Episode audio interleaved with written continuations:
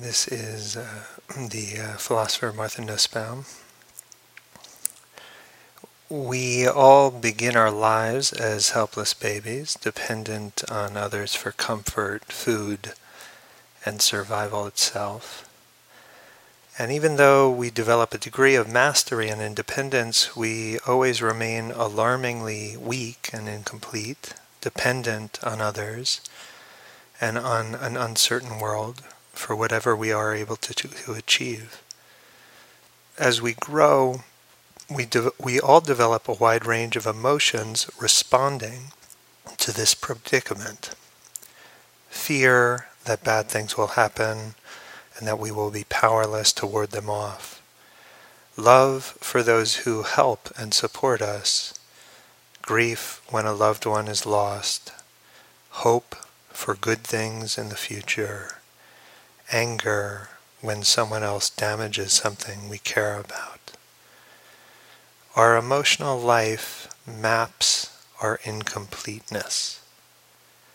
A creature without any needs would never have reasons for fear or grief or hope or anger. But for that very reason, we are often ashamed of our emotions and of the relations of need and dependency bound up with them. Our emotional life maps our incompleteness.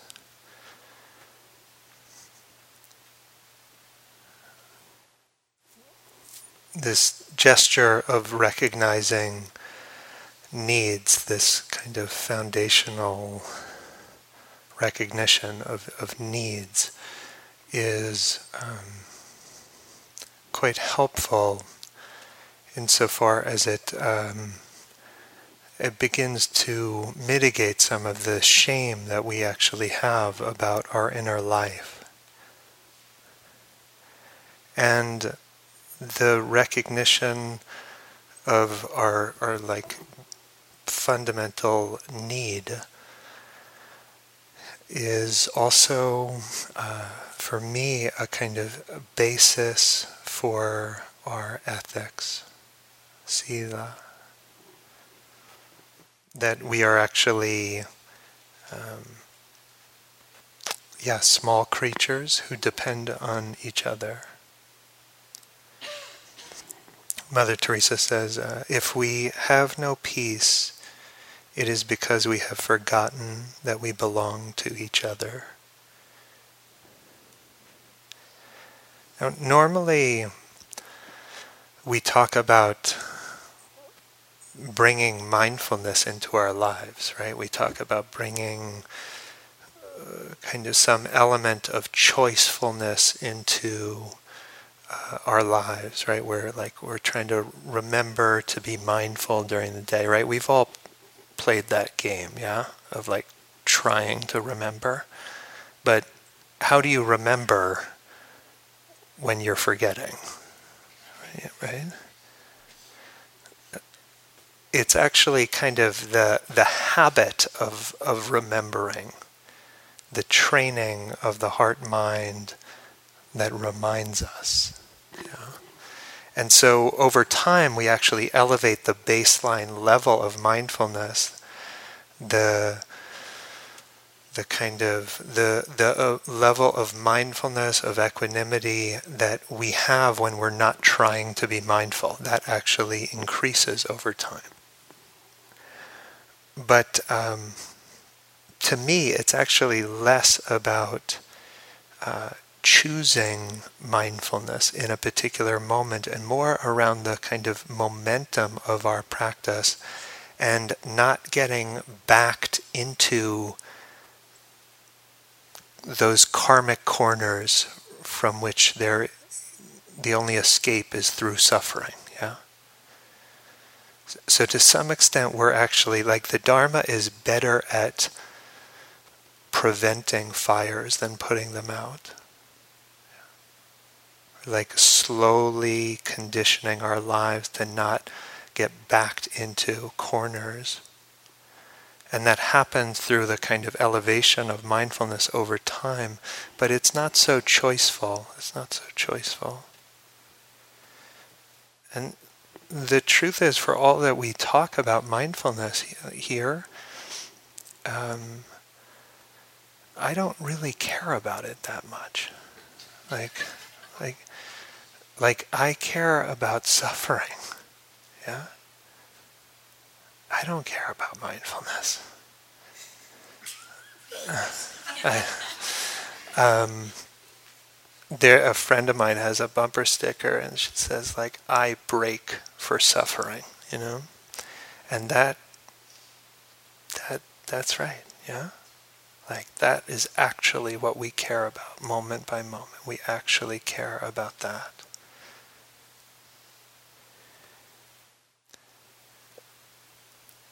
So, what I'm pointing to is that um, I think maybe it's less about trying to consciously bring mindfulness into our into the world, and that uh, the suggestion that I want to make is the way we really bring the practice most directly into the world is through our ethics through our sila. This, this increasing sensitivity that we have to the relations of dependency, to how we impact each other, to the reverberations between hearts.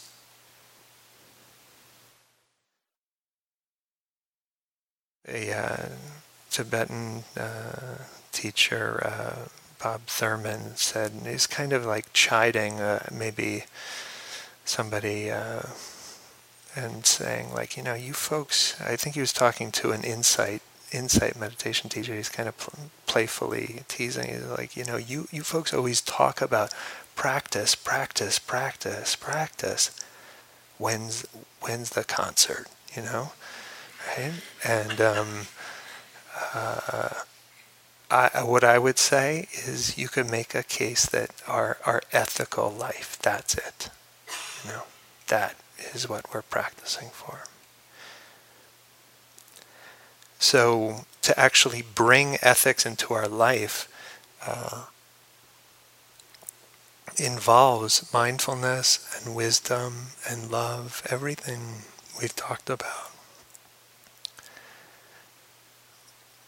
There are strong connections between sila, this Pali word sila, our conduct, and mindfulness.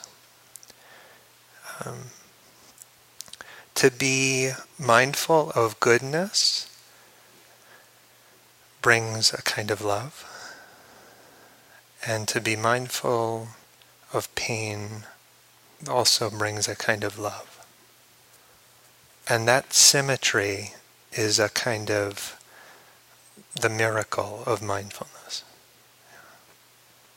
That it actually amplifies goodness and weakens the forces of suffering.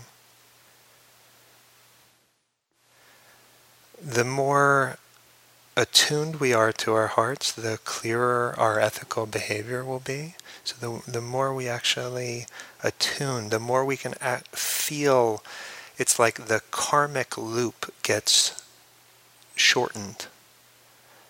We actually, there's a certain kind of like feedback when we're out of alignment with our own uh, values that uh, is quite immediate. The more unified the mind gets, the deeper the love can be, the more it can feel uh, boundless. Yeah. The more we start to see ourselves in others and others in ourselves, that actually becomes like the most um, prominent mm, kind of feature of the gaze, that to actually look at another person and to, to see oneself in them, to see them in you.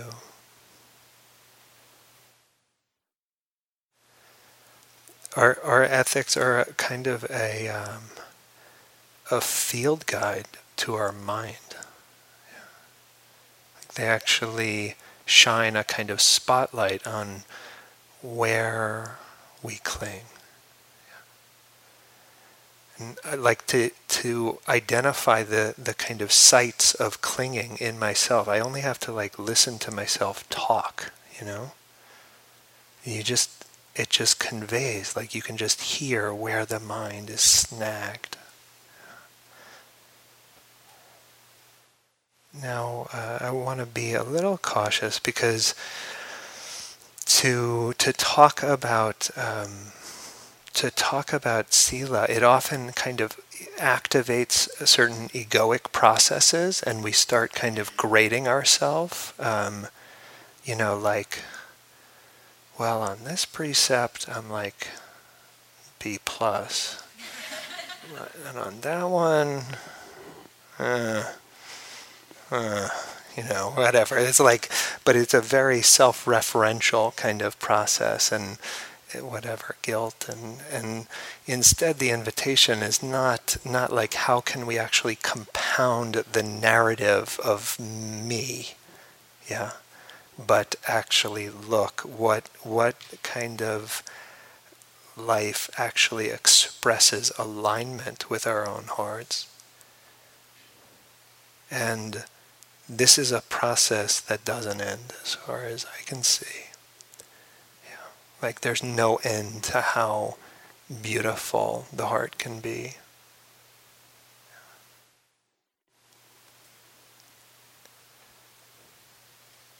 And uh, you're you're feeling that. That's that was um, that is one of the kind of insights of of retreat.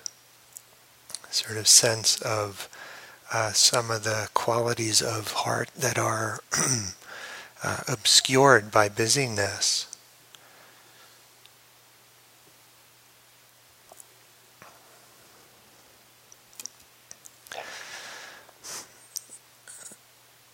Often at, at the end of retreat, uh, the thought arises that um, uh, if we were trying to start a cult, we would have run the retreat basically the same way.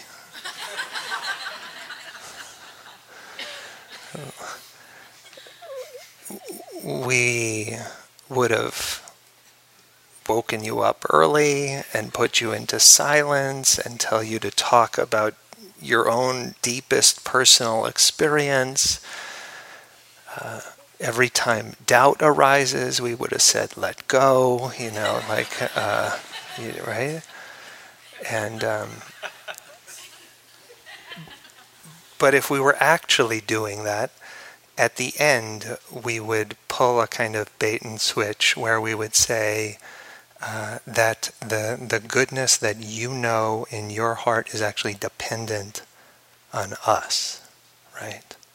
And that's the delusion. Yeah. It's only ever goodness resonating with goodness. Yeah. To the extent that we can see goodness in in anyone, it's a function of that resonance.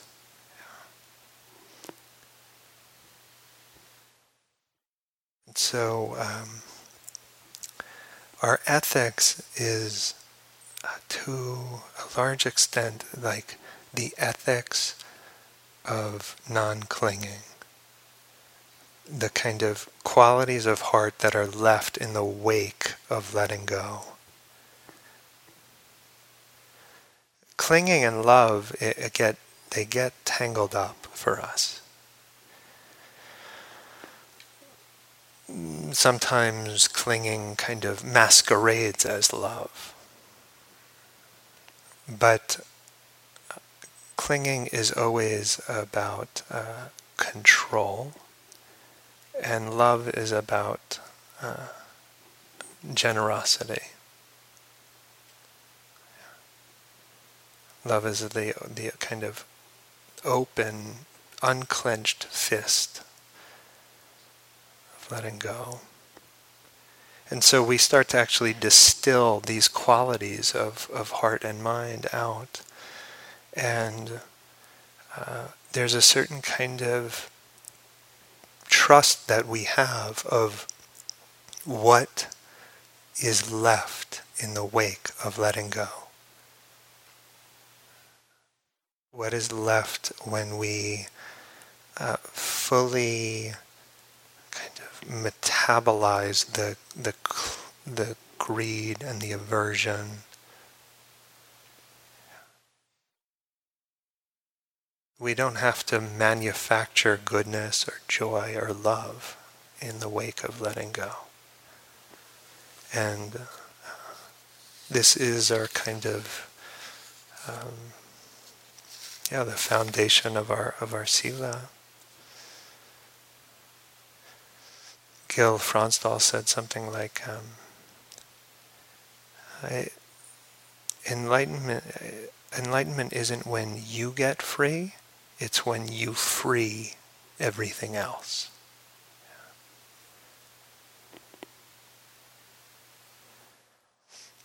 There's a, uh, a debate sometimes between uh, kind of the virtues of the arhat or the bodhisattva. Yeah.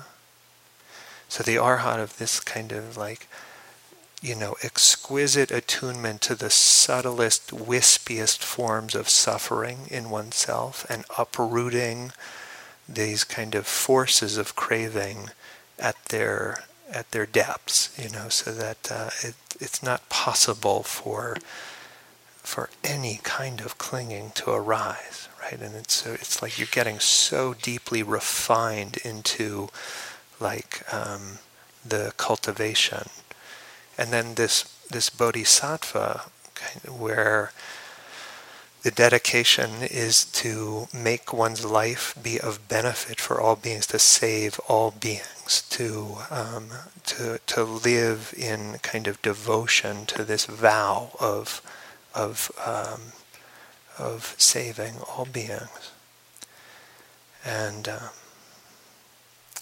Ajahn Sumedho, a monastic uh, who's been influential in this this uh, scene. Uh, Sumedho was asked one time by a, by a, a, practitioner, like, which is the better path, the Arhat or the Bodhisattva? And uh, his response was, that kind of question is asked by people who understand absolutely nothing about Buddhism. um,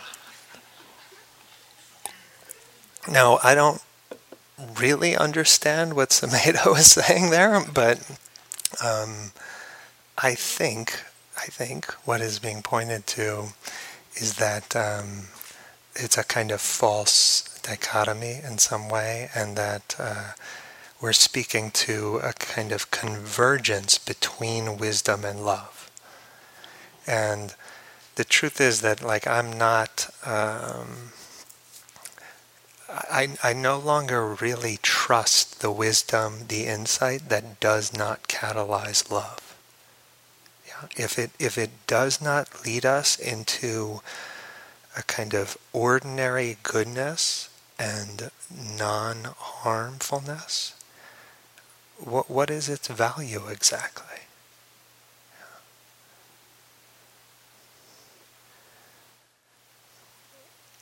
Now the the Dharma and its kind of ethics, it's not meant to to solve every moral conundrum or problem, right? Like in in philosophy, in moral philosophy, there are like these complex kind of questions of of uh, you know what would you do? You're on a trolley, and the trolley is you know, heading towards is going to kill five people, and if you pull the switch, it goes to the other track, but then you kill the that one person, but the train really wasn't going to go there unless you pull it, and what you know, and then like talk about that for a while, you know, like, and um, uh, Dharma's not going to help with that stuff, you know, it's really not. But the truth is, most moral questions not tricky, right? It's not so complex, yeah? Now, typically we, we associate morality with, uh, with strong views and certainty, but uh, in my, my experience, the kind of approach of not knowing is very important as we cultivate and refine our ethical lives. Often uh, we get kind of fundamentalist about our ethics, or we are clinging kind of masquerades as as knowing and many of our our views, uh, if we really look, they're actually born of a certain kind of fear or greed. And the work of delusion is to rationalize greed and hatred. That's like how it operates. It ra- you know, Wes has said like we're not so much rational animals, we're rationalizing animals. Yeah. And so we can actually, if unless we really unpack the way we build our worlds, the way we build our knowing, greed and hatred can be the kind of um, unseen building blocks in the construction of views. And so, um, this not knowing, not knowing, which is a kind of a core capacity in our spiritual practice to be untethered from the normal uh, reference points. Too much knowing, in other words, can be problematic. This is a, a researcher who uh, who studies overconfidence. Um, it's actually like a whole body of research on this. Uh, so, overconfidence is the mother of all psychological biases. It is one of the largest and most ubiquitous of the many biases to, to which human judgment is vulnerable. For example, 93% of American drivers claim to be better than the median. Yeah. If we were appropriately humble about psychological vulnerabilities, we'd be better able to protect ourselves from the errors to which human nature makes us prone. They go on to say, if overconfidence can get us into some trou- so much trouble, it seems to follow that we should reduce it. But how much? Should we completely minimize confidence? That's a recipe for perpetual doubt and inaction. If you instead turn to self help books for guidance, you might be tempted to come away with the opposite conclusion. The challenge is keeping your confidence up. These books come with exciting titles like You Are a Badass, How to Stop Doubting Your Greatness and Start Living an Awesome Life. Books like these make greater confidence sound awfully inviting but surely the right answer is not that we should be maximally confident. There is another way, a middle way, between too much and not enough. This middle way is not the path to mediocrity, far from it. It is exceptionally rare to be well calibrated in one's confidence. It requires that you understand yourself, that you know your limitations and what opportunities are not worth pursuing. It requires that you act confidently based on what you know, even if it means taking a stand. But it also means that requires the willingness to consider the possibility that you are wrong, to listen to evidence, and to change your mind. This is a rare combination of courage and intellectual humility, which leads to actively open minded thinking. It takes just the right amount of confidence.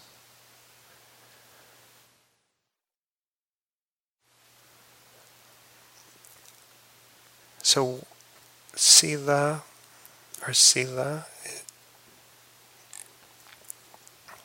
we are training in embodying freedom, in embodying non-clinging, embodying letting go, in, in attuning to the impacts of, of our, our lives on others. Now, um, some obstructions to this refinement. So I'm alluding to this already, that this sense of of clinging to views, the ways in which views get imbued with a certain kind of egoic investment. And maybe you know that moment uh, at the end of maybe a quiet sitting when the bell rings and you open your eyes and there's mm, yeah there's a kind of uh, there's no need to believe anything. There's no need to prove anything. There's no need to announce convince persuade anything. There's almost no need to even take up a view at all. Right we know that that kind of the softness of that moment. But of course, it's not not always like that. Yeah, there's like a lot of times that it feels like um, uh, with things that we feel passionately about with our ethical life, it's like we we feel like the more kind of forceful we are, the the clearer our commitment is or something, but it's complicated. So, what I suggest is actually we're, we're afraid that if we let go, that it's going to undercut the force of our views or something, or, or the force of our values. But what I would say is that actually it's it's um, the more deeply we can let go, the more morally persuasive we are. The more morally persuasive we are.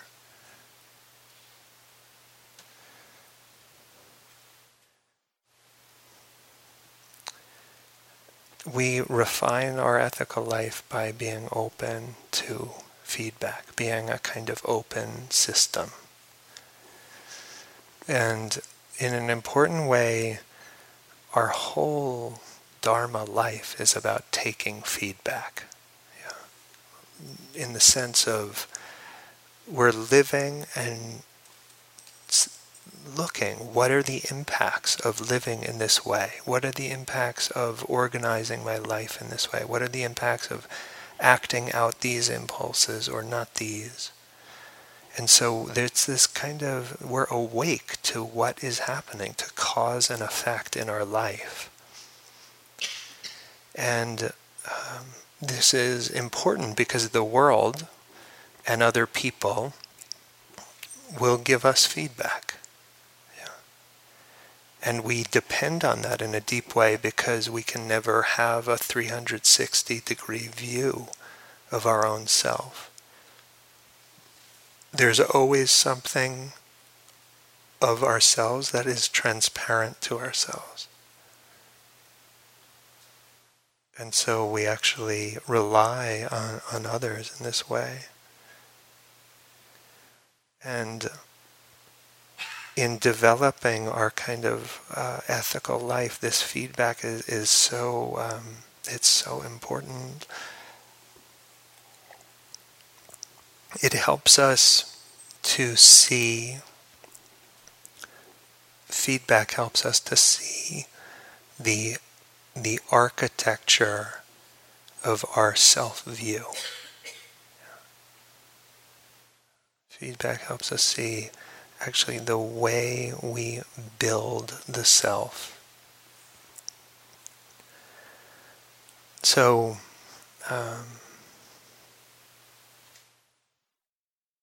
some some kinds of of heart disease they um, uh, you kind of can't, you know, doctors can't assess them when the heart is at rest. You actually need to exercise and like uh, you know do a stressed cardiac stress test to actually get the heart moving and then assess the blood flow and electrical activity of the heart and um, with self-view sometimes we have to like we actually have to stimulate the self in order to really see the nature of our clinging, the self views where we're actually caught. And feedback is a mechanism for this. Feedback is actually a way that we can shine a light on the kind of the way, the, the places of clinging in how we define ourselves and what we think makes us of value. And so the remarkable point is that this actually works whether the feedback is on target or off base. That's actually immaterial. It doesn't even matter. Right? Normally it's like we think, oh, this feedback is is on, okay, I have to own that, right? But that's wrong. And I can refuse it, right? And it may be wrong, but it doesn't matter. Because if it stings, it's highlighting a certain kind of fragility, a certain kind of clinging in cell. Yeah. That, that makes sense? To the extent that we become defensive and need to refuse that. It doesn't actually matter whether it's right or wrong. It's it's a kind of way a, a, a way of understanding ourselves more deeply. And to the extent that that any self-definition has emotional sting, to that extent our behavior can be distorted. That when we're actually privileging this way of curating the self, our actual work it becomes compromised. So like if I'm if I'm intent on on being seen as a as a as a good meditation teacher, yeah, if that actually becomes like a, a that if that gets prioritized, then it actually displaces the work, which is to be of some use, to be useful, right? And so we, we want to actually look at the ways in which the kind of um, way we perform and reinforce the sense of self actually compromises our the freedom and effectiveness of us in the world. And uh, feedback is, is quite quite critical in this development. Now to to do this, we, we need to tolerate some measure of disorientation. Um, part of why our yeah it's our defensiveness makes it it kind of hampers our ethical evolution and um, the defensiveness arises when we're like not able to tolerate the disorientation of the the cage of self being rattled. When the cage of self gets rattled, it's like we just do almost anything to get back to familiar ground. You know? It's like when when that ground is undercut, it's like it ignites such strong feelings because we have this moment of kind of free fall when the person we thought we were all of a sudden becomes suspect and we're kind of deliberating, is that who I am? Am I am I who you're telling me I am? Am I who I think I am? And in that gap there is this kind of like yeah, this free fall. And then in order to re-establish that sense of of safety, of familiar ground, it, we mobilize a lot of anger or defensiveness to say, no, no, no, no, you don't know me. And the invitation in, in practicing with this is actually to become more tolerant of that free fall.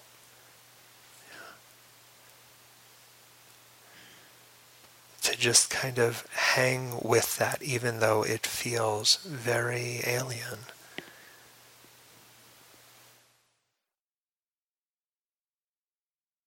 And so, um,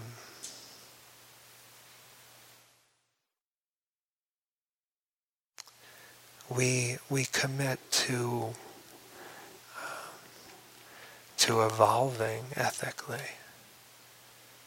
It's a kind of sense of um, yeah, it's bound up. Our ethical life is bound up with the rest of our practice, with the depths to which we settle with the capacities of wisdom. Ajahn Chah said, Sila Samadhi Panya, one thing, one fruit. Yeah. Different aspects of the same fruit.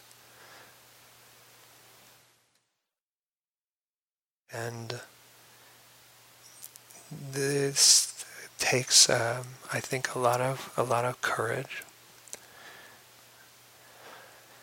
it's it's courageous, I think, to um, to try to grow ethically.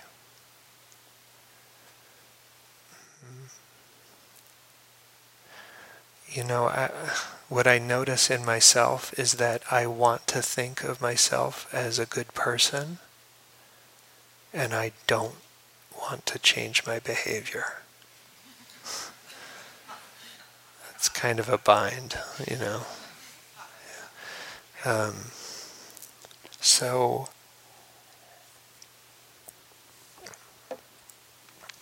so there's a, a, a, way in which I feel like I feel um, it's my responsibility to be awake, sensitive to the places of, of moral incoherence in me, the places where I cannot justify my life.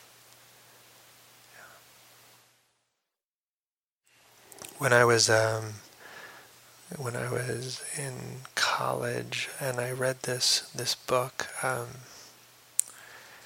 that was um, basically making the argument that uh, in wealth, you know, in wealthy nations, the um, the kind of goodness that a hundred dollars accomplishes is just almost zero in comparison to the amount of goodness that can be done for the most vulnerable populations in the world. And um, and through a kind of very careful argument argumentation, like I got to this place where it was just like I just had to look at you know my life and what you know what I spent money on or something, and and then what how what that hundred dollars could do in a distant place where the suffering was incredibly intense. And I came to this kind of place of, of a sense of moral incoherence. Yeah? Like I could actually no longer justify my life you know the trivial amount of pleasure that I that you know a hundred dollars would buy a college student, yeah, and um, and that that's a, an uncomfortable place. It's happening. It's it keeps happening. I like keep waking up to these places where I cannot justify my life. And I am trying to ask honest questions and not make assumptions about the answer, but it, it's questions about like, what is mine? How much do I owe to the welfare of others? What do I owe to animals? What do I owe to future generations? What do I owe to the most vulnerable on this planet? And um, you know, it kind of occurred to me like like the the the saint is extremely rare. I think about Martin Luther King or like the saint is extremely rare and I'm, I am no saint. But the question arose like, is anything less ethically justifiable?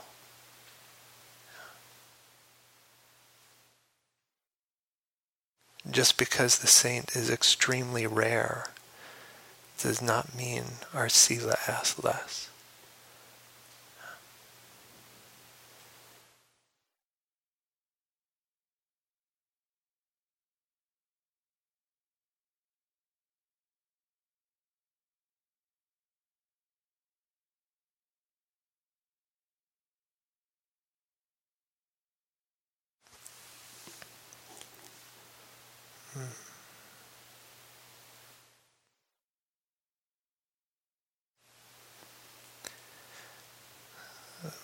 Vaclav Havel, Havel said, um, Hope is not the conviction that something will turn out well, but the certainty that something makes sense regardless of how it turns out.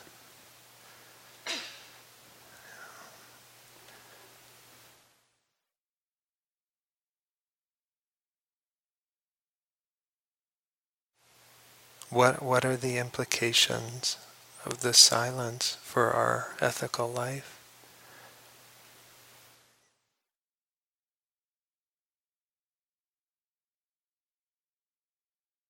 Can we stay alive to the questions in a way that's not shaming or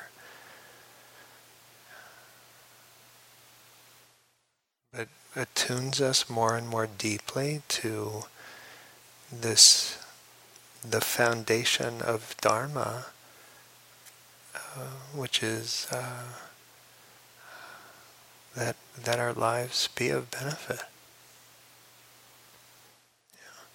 That we not harm ourselves, we not harm others.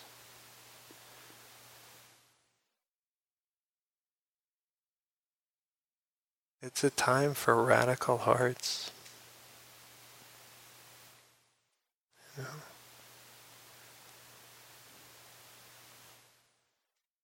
the collective level, it's a time for radical hearts.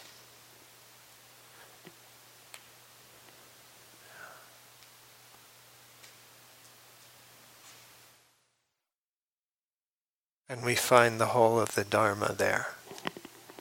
It's all there.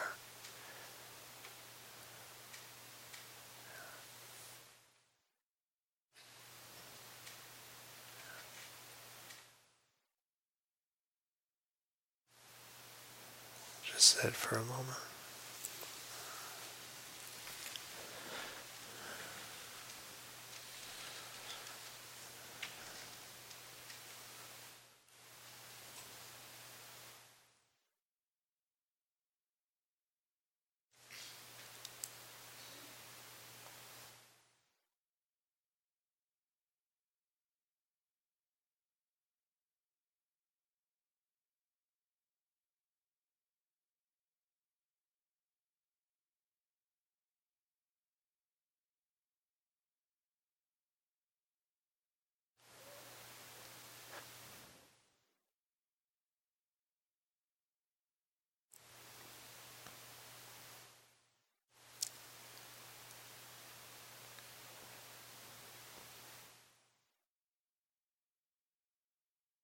the last album of his life, uh, Leonard Cohen sang, I wish there was a treaty we could sign. I do not care who takes this bloody hill. I'm angry and I'm tired all the time. I wish there was a treaty I wish there was a treaty between your love and mine.